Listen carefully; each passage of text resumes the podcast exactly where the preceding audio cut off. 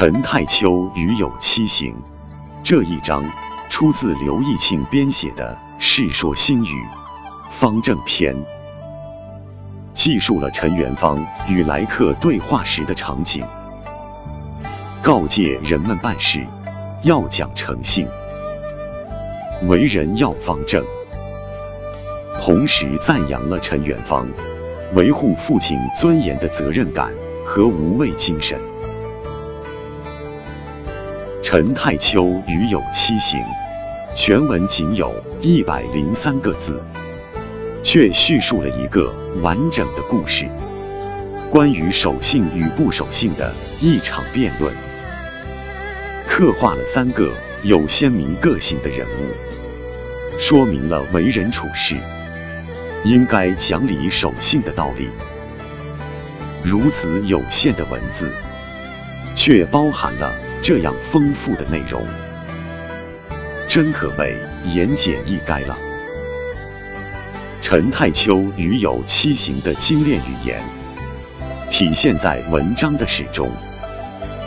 一开头，文章以七行、七日中、不至、舍去、乃至等几个关键词语，把事情、时间。起因交代的清清楚楚，而且在这些交代中，还把两个不同的人物形象，一个守信，一个不守信，一下子推到了读者面前。文章的结尾虽只有寥寥数语，但却字字生辉，残下。引三个动词，把有人知错欲改的心态及行为刻画的入木三分。对元芳鄙弃无信的那股倔强劲儿，也用入门不顾四个字描绘的惟妙惟肖。就在最能体现文章中心思想的第二层中。尽管作者用了比开头和结尾要多得多的笔墨，但文字仍然十分精炼。单就叙述的句子来说，在叙述有人问元芳时，由问到怒，感情急剧变化，充分表现了有人那粗鲁无礼的性格；而在叙述元芳。批驳友人的怒斥时，则选用语气平和的“答曰”“曰”这类词，这对表现元方不惧怕友人的怒斥、知书达理、善于应对的性格，起到了绝好的作用。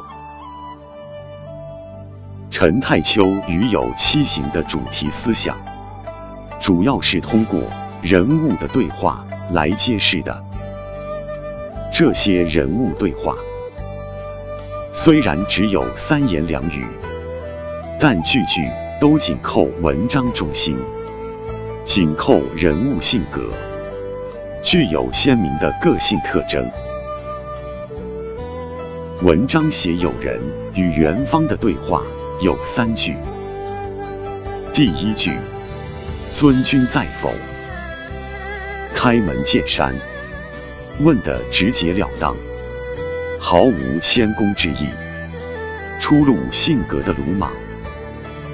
第二句，非人哉，出言不逊，当着儿子骂父亲，这是不讲礼仪的行为，再次暴露出性格的粗鲁。第三句，与人欺行。相委而去，看似有理，实则无理。不自责自己失约误期的错误，反而诿过于人，怒斥对方如约而行的正确做法，这就更加暴露出有人不讲道理的性格特征。文章写元芳与友人的对话。也有三句。第一句，待君久，不至，已去。